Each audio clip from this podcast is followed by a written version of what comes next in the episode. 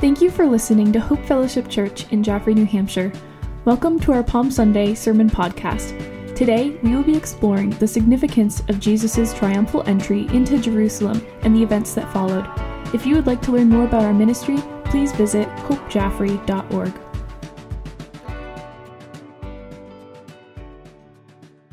Today, we're going to be breaking out of our series in David. We're going to be focusing on Palm Sunday. We have another message coming up on Good Friday as well. I hope you can make it out to that. And then Easter next week. I'm excited about that. It's a wonderful time of year. If you turn with me to Mark chapter 10, I'm going to begin reading in Mark, and then I'm going to hop over to Matthew 21. I'm just going to read the text for this morning, and then we'll jump into the message. Mark chapter 10 is an event that happens right before Palm Sunday. There's an account of it in the Gospels. We're going to read Mark's account in Mark 10, verse 46, and then we'll jump into Matthew's account of the triumphal entry in Palm Sunday in Matthew 21. So in Mark 10, verse 46, it says this, "And they came to Jericho. And as he was leaving Jericho with his disciples and a great crowd, Bartimaeus, a blind beggar, son of Timaeus, was sitting by the roadside." This is verse 47, Mark 10. "And when he heard that it was Jesus of Nazareth, he began to cry out and say, 'Jesus, son of David, have mercy on me.' And many rebuked him, telling him to be silent," or they shushed him, right? "But he cried all the more, 'Son of David, have mercy on me.'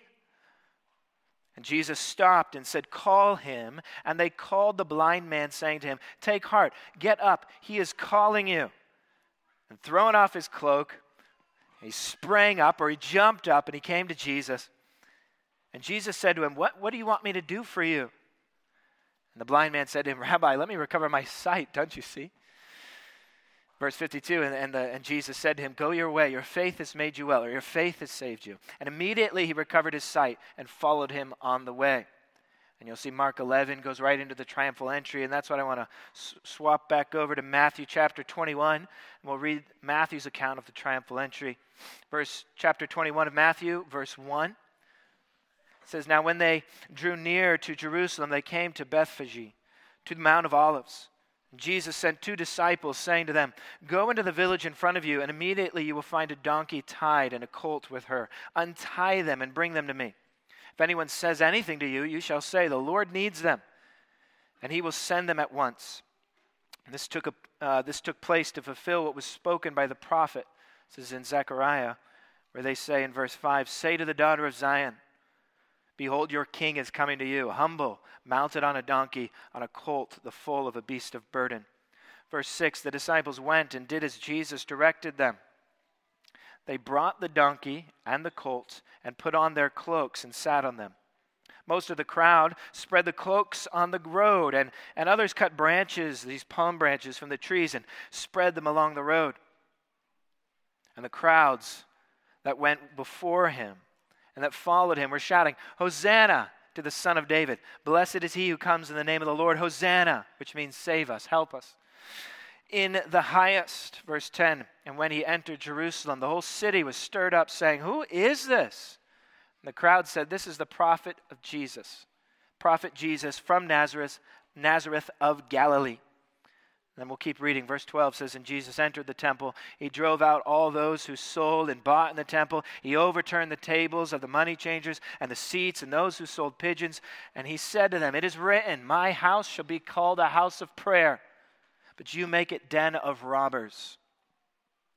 And verse 14, "And the blind and the lame came to him in the temple, and he healed them.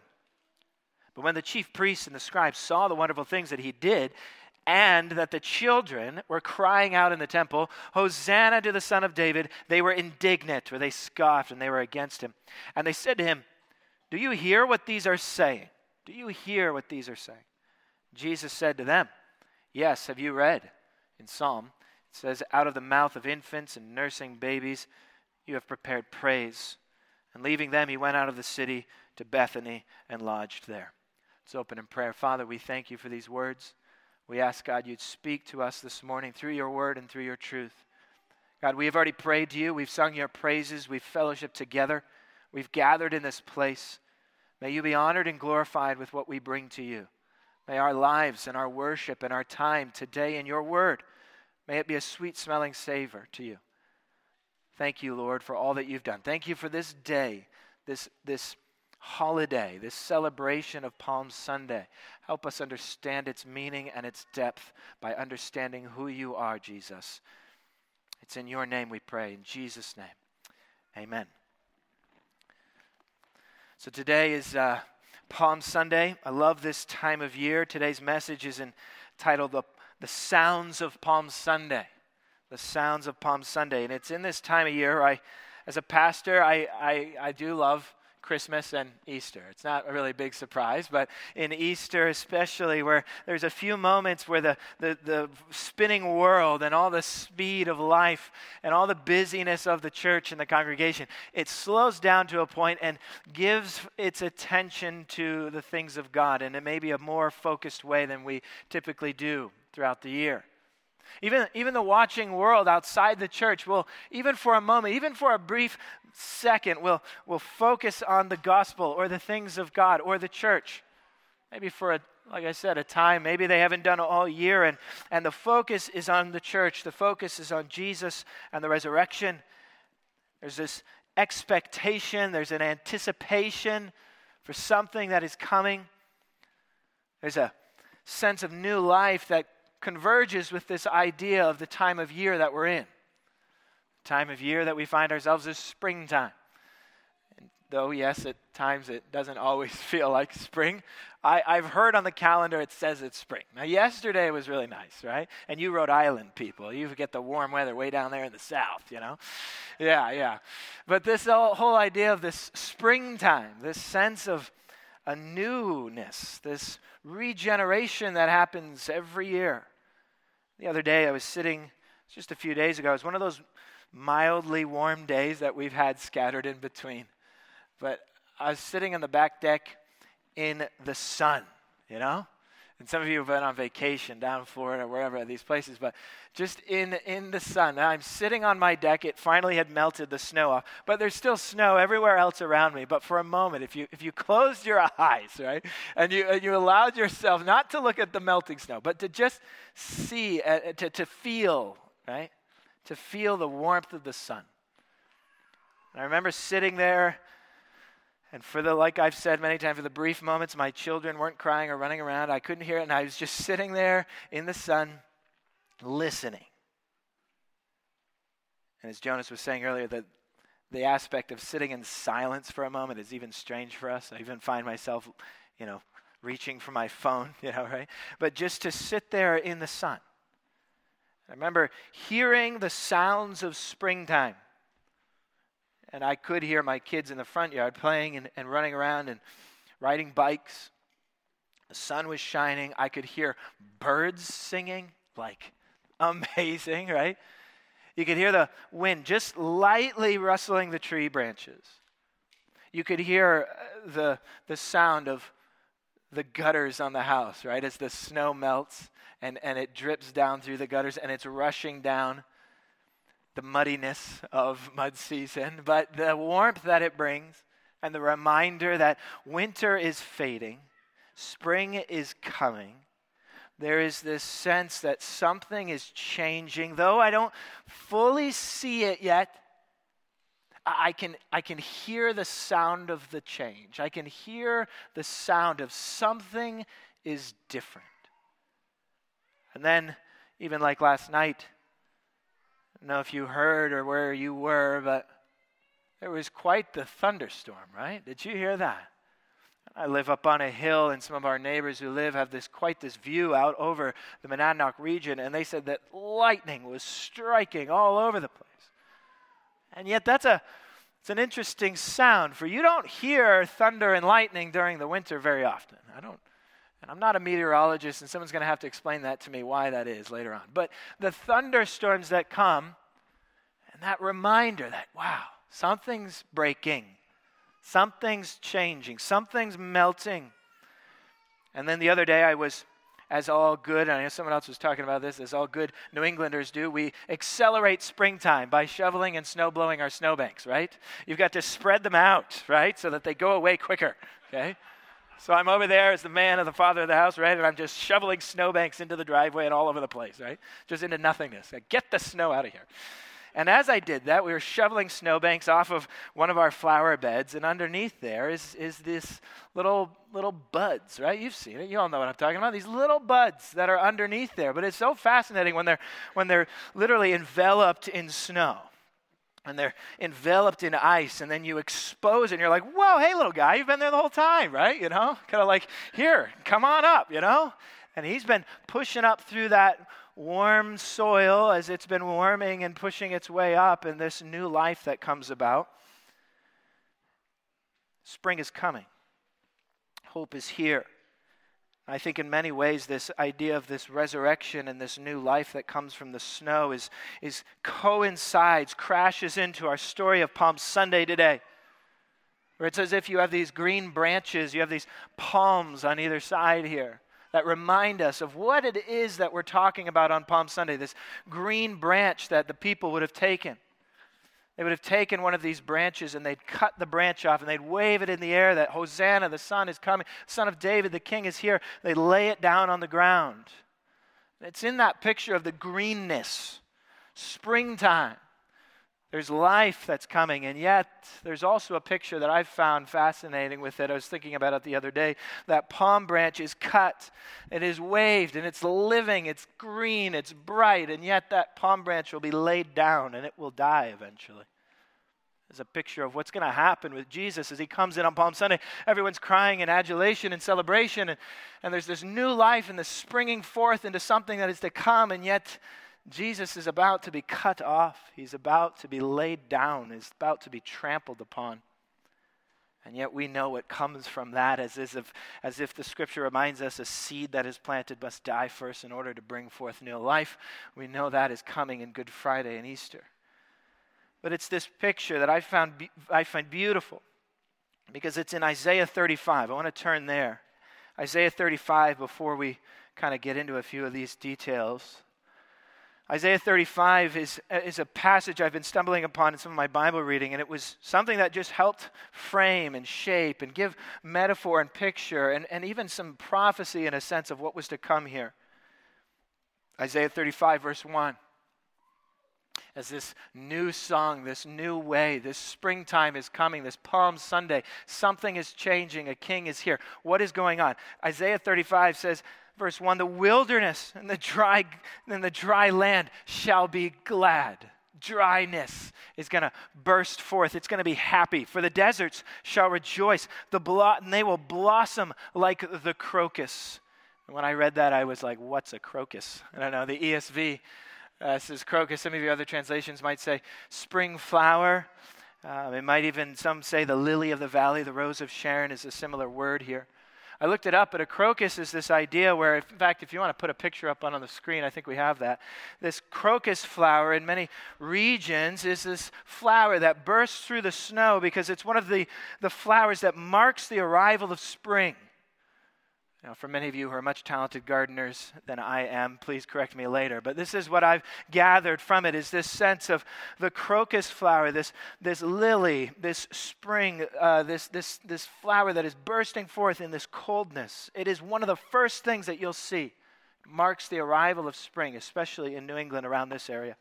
Depending on the severity of your winter, it depends on maybe when and where you'll see it. But it is a picture, it is a sense that there is something changing. Hope is here. Life is coming.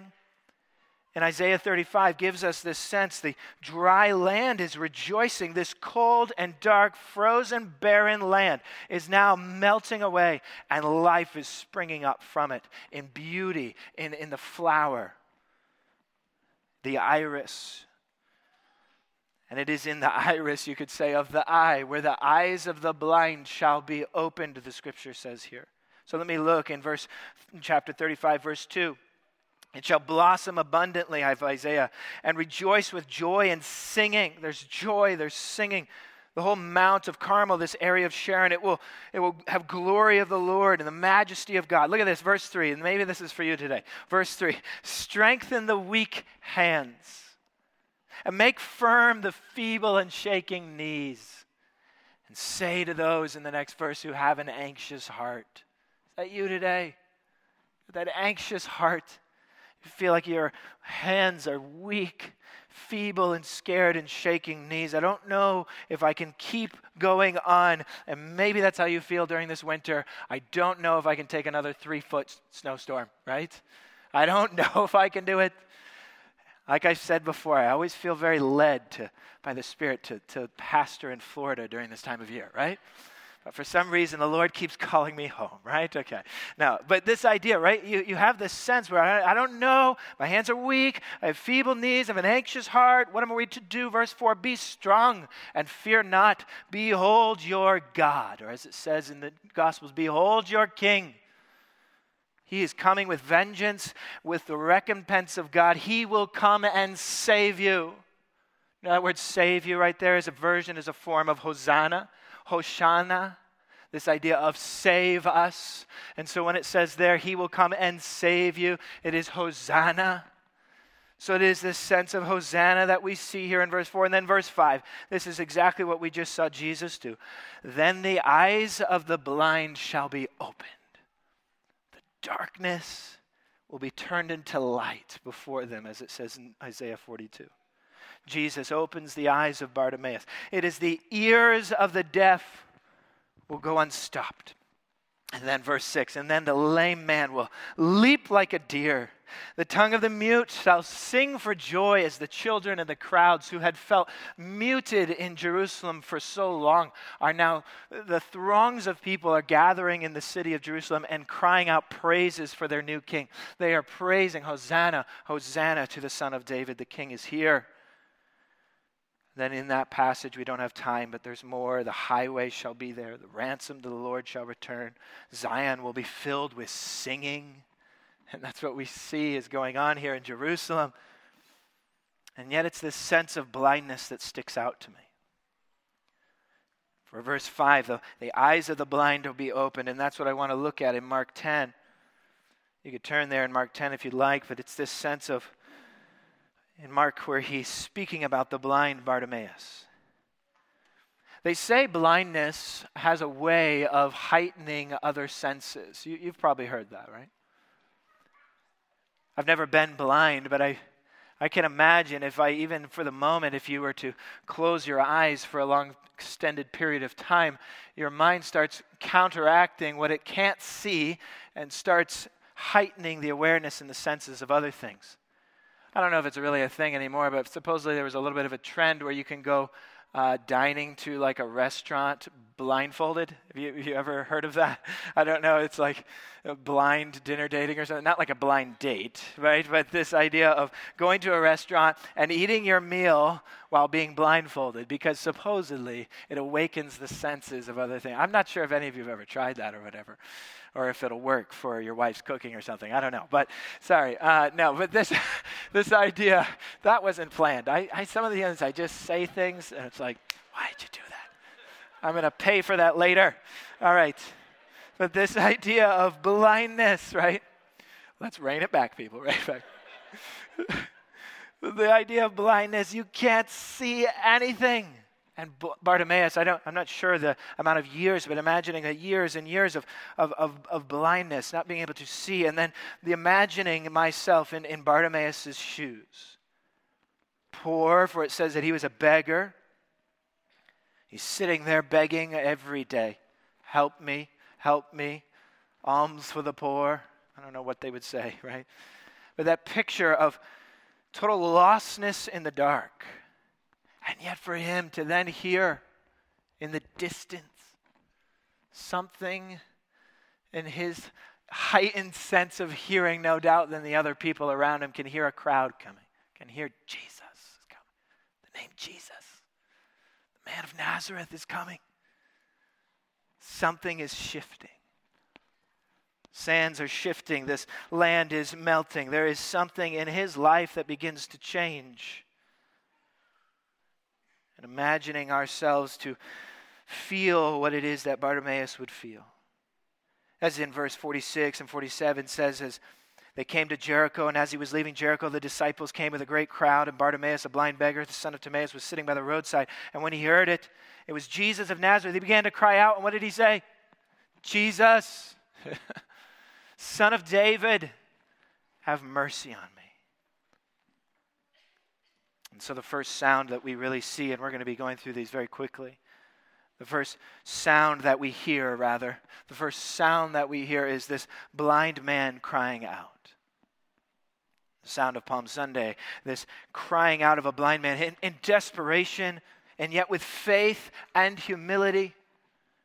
He cries out to the only one who can do anything about his situation, and that is the person of Jesus Christ. He cries out to the great healer, the great physician, the Prince of Peace, the wonderful, the counselor, the mighty God.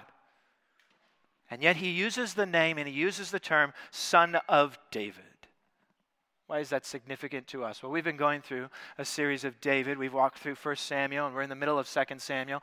And as we see in David, there are so many foreshadows to the final David, to the King of Kings and Lord of Lords, which is Jesus Christ. But David represents in so many ways this foreshadowing of the Messiah for Jesus Christ. For David was the anointed one, as it was said, which is another term for the Messiah. And in many ways, David is viewed as that in the Old Testament, this anointed one of God to lead and shepherd the people of Israel. And yet we see sprinkled throughout Ezekiel and Isaiah and some of the phrases we just read that this David, that David was not the final David. He was the one pointing to the one. For Josh last week shared about how David was an imperfect human being. He sinned just like everyone else. And so we need a perfect Savior, a perfect anointed one, a Messiah who would come and rescue us from the situation that we find ourselves in. You could say the Son of David. For in 1 Samuel 7, it is foretold by God to David, saying that your ancestor, your line and lineage, from you will come someone who will save the world. I will never take off of the throne of David someone without the scepter, without the power, without the authority. From David's kingly line will come a final king who will reign forever. And the only way a king could reign forever is if he lived forever. And that's exactly what Jesus did. He's the Son of David, the Messiah, a statement that the priests and the scribes and the Pharisees should have seen and should have known and should have believed and should have been crying out themselves, but they didn't. And isn't it fascinating that a blind man could see Jesus in ways that the people who could see clearly could not, right?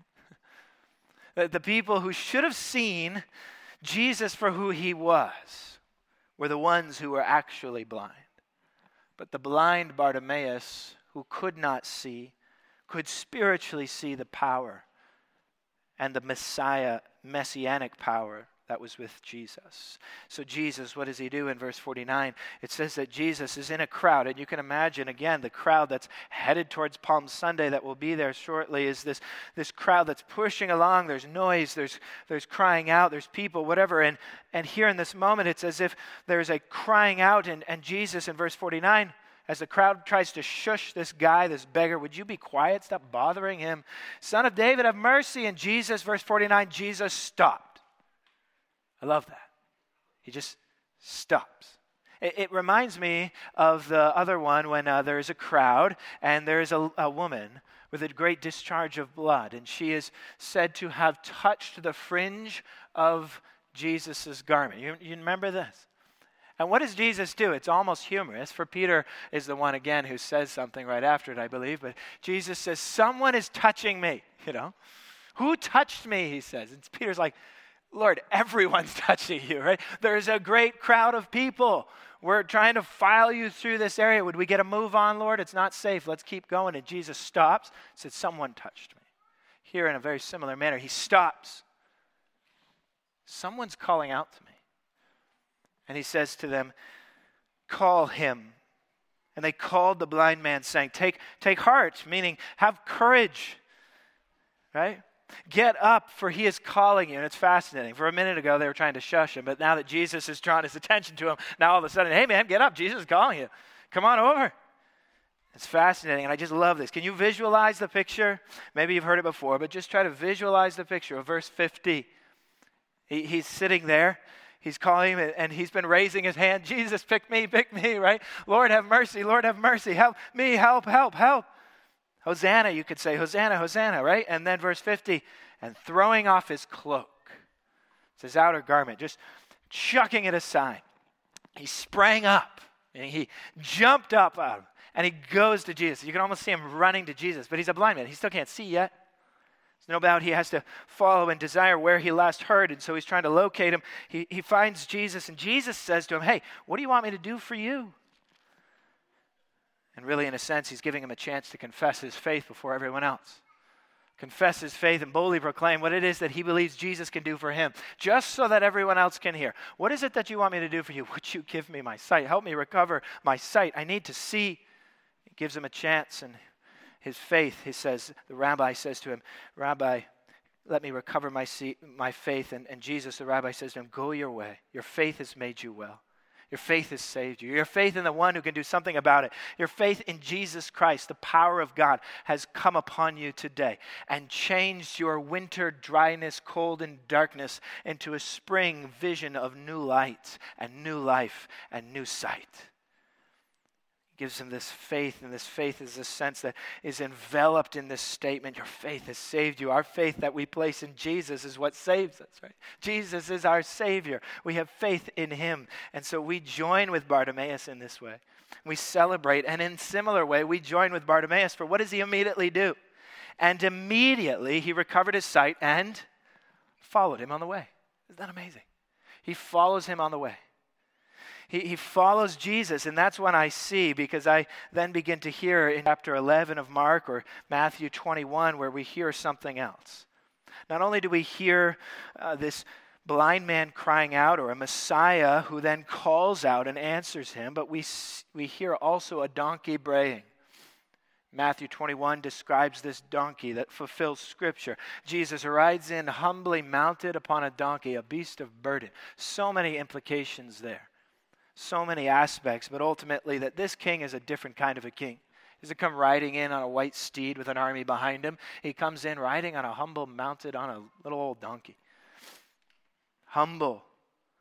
He would ride in humility as Jesus, and as Paul says in Philippians, that he would take on the form of a servant, take on the form of mankind, and he would go to the cross and give his life as a ransom for many, like a palm branch laid down on the ground. He would give his life up as a ransom for many. How different is that from the leadership we so often see in our culture today?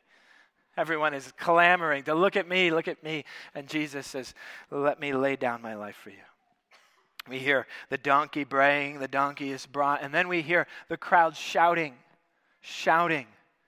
There's this exclamation of people, and yet this crowd is different. There's a famous play that I often reference at times, but Les Miserables, there's a song that says, "Do you hear the people sing, singing the songs of angry men?" Have you ever heard of that? Speaking of the French Revolution and the angry mobs of people that came through Paris and Versailles, taking the aristocrats and guillotining by cutting off their heads in the streets for a righteous vengeance against them. In their mind, righteous. Here we see a different. We don't hear songs of angry men. We hear songs of people who are in need of a Savior. Songs of people who, yes, maybe don't fully understand what Jesus is going to do on the cross. They don't fully grasp everything that's going on. But they certainly get something right. They certainly get that he's a Messiah, that he's their Savior, that he's the King. Many other people don't get that right, but at least they got right that day. They're clamoring and praising, "Help us, save us." Hosanna is what that means. Son of David, you are the King.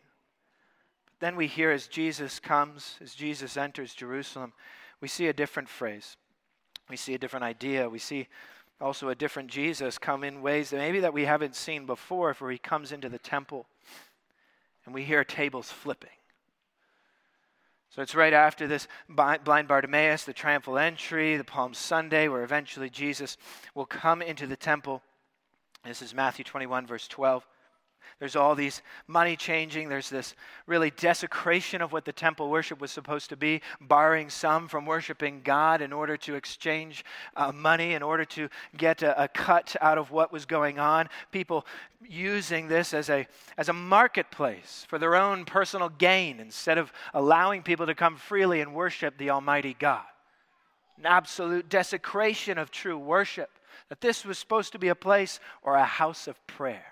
Place where people and anyone could come and pray to Yahweh.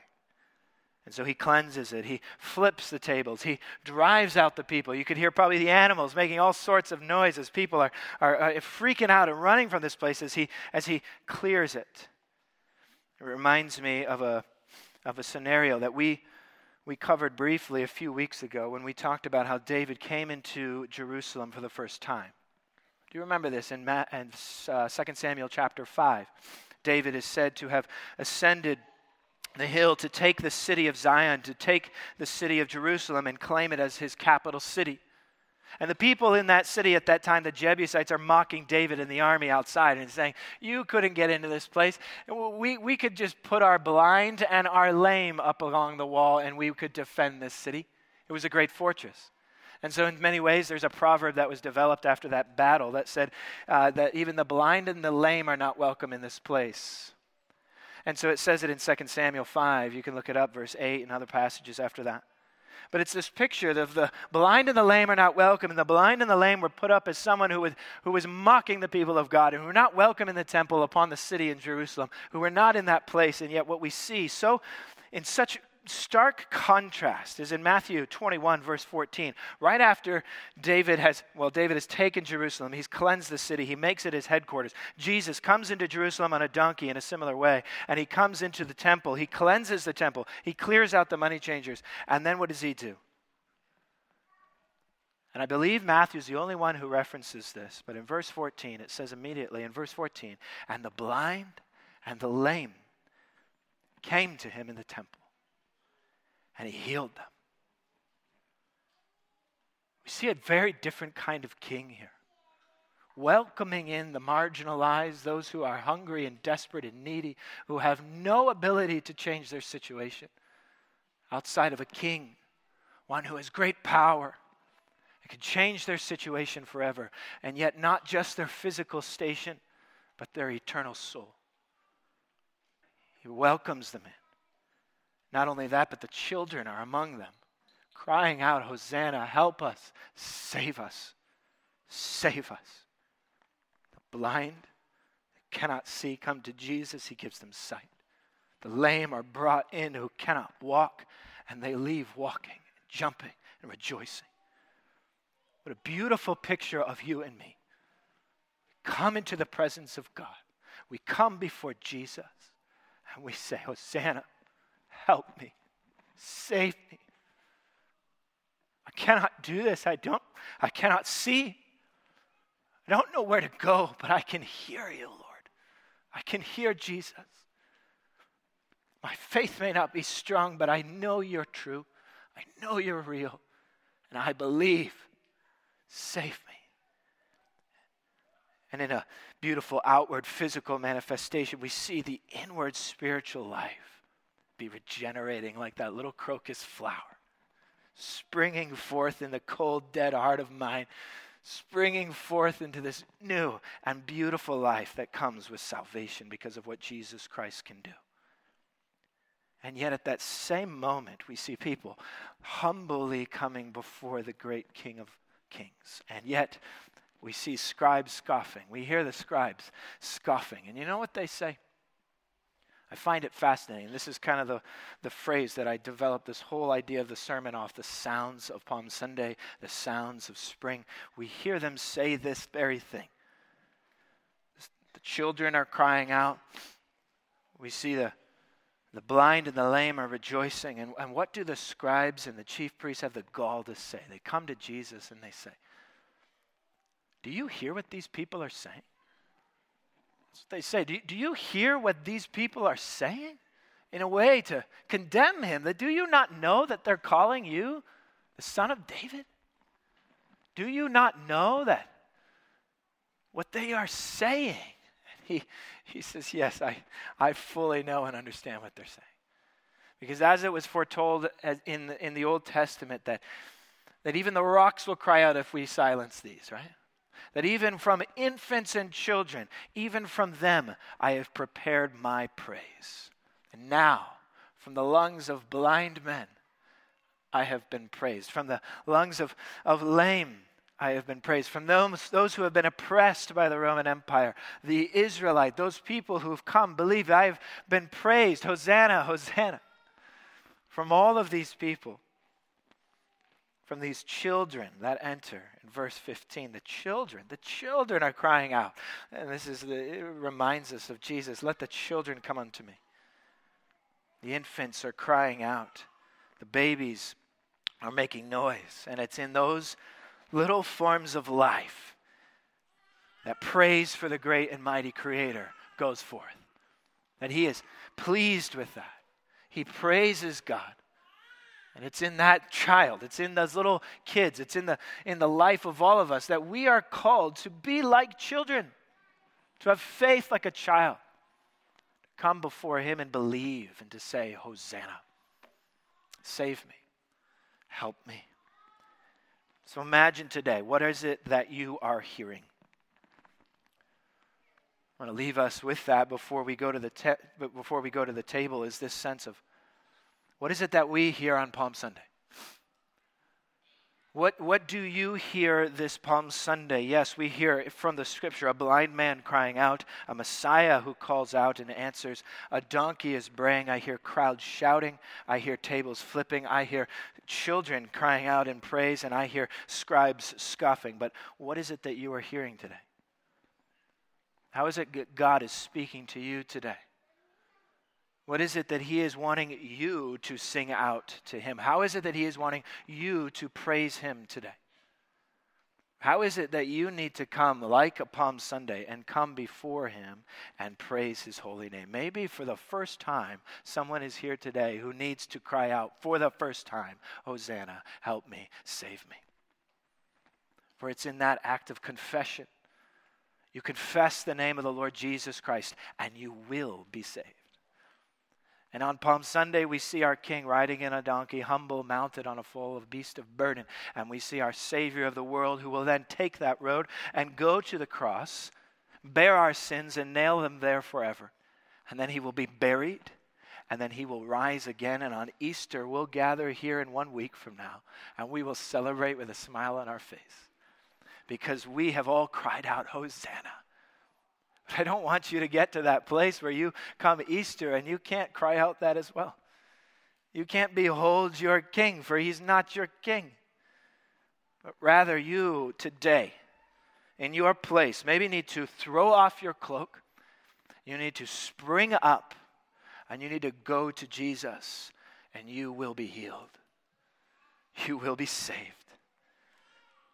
Once I was blind, but now I see. Amazing grace, how sweet the sound that saved a wretch like me. I once was lost, but now I'm found. I was blind, but now I see. Let's close in prayer. Father, we come before you. In a moment, we're going to come to your table. And I pray, God, you would reveal yourself in a mighty way. Reveal your power in the way that we experience in the table. God, that your body has been broken, your blood has been shed. You have been given to us as an offering. You have been given to God as a sweet-smelling savor to be our substitutionary atonement, to be our saving grace, to be our Savior. Thank you, God, for that. May we see in a new way, in a new light, the power of the gospel of Jesus Christ. In Jesus' name we pray.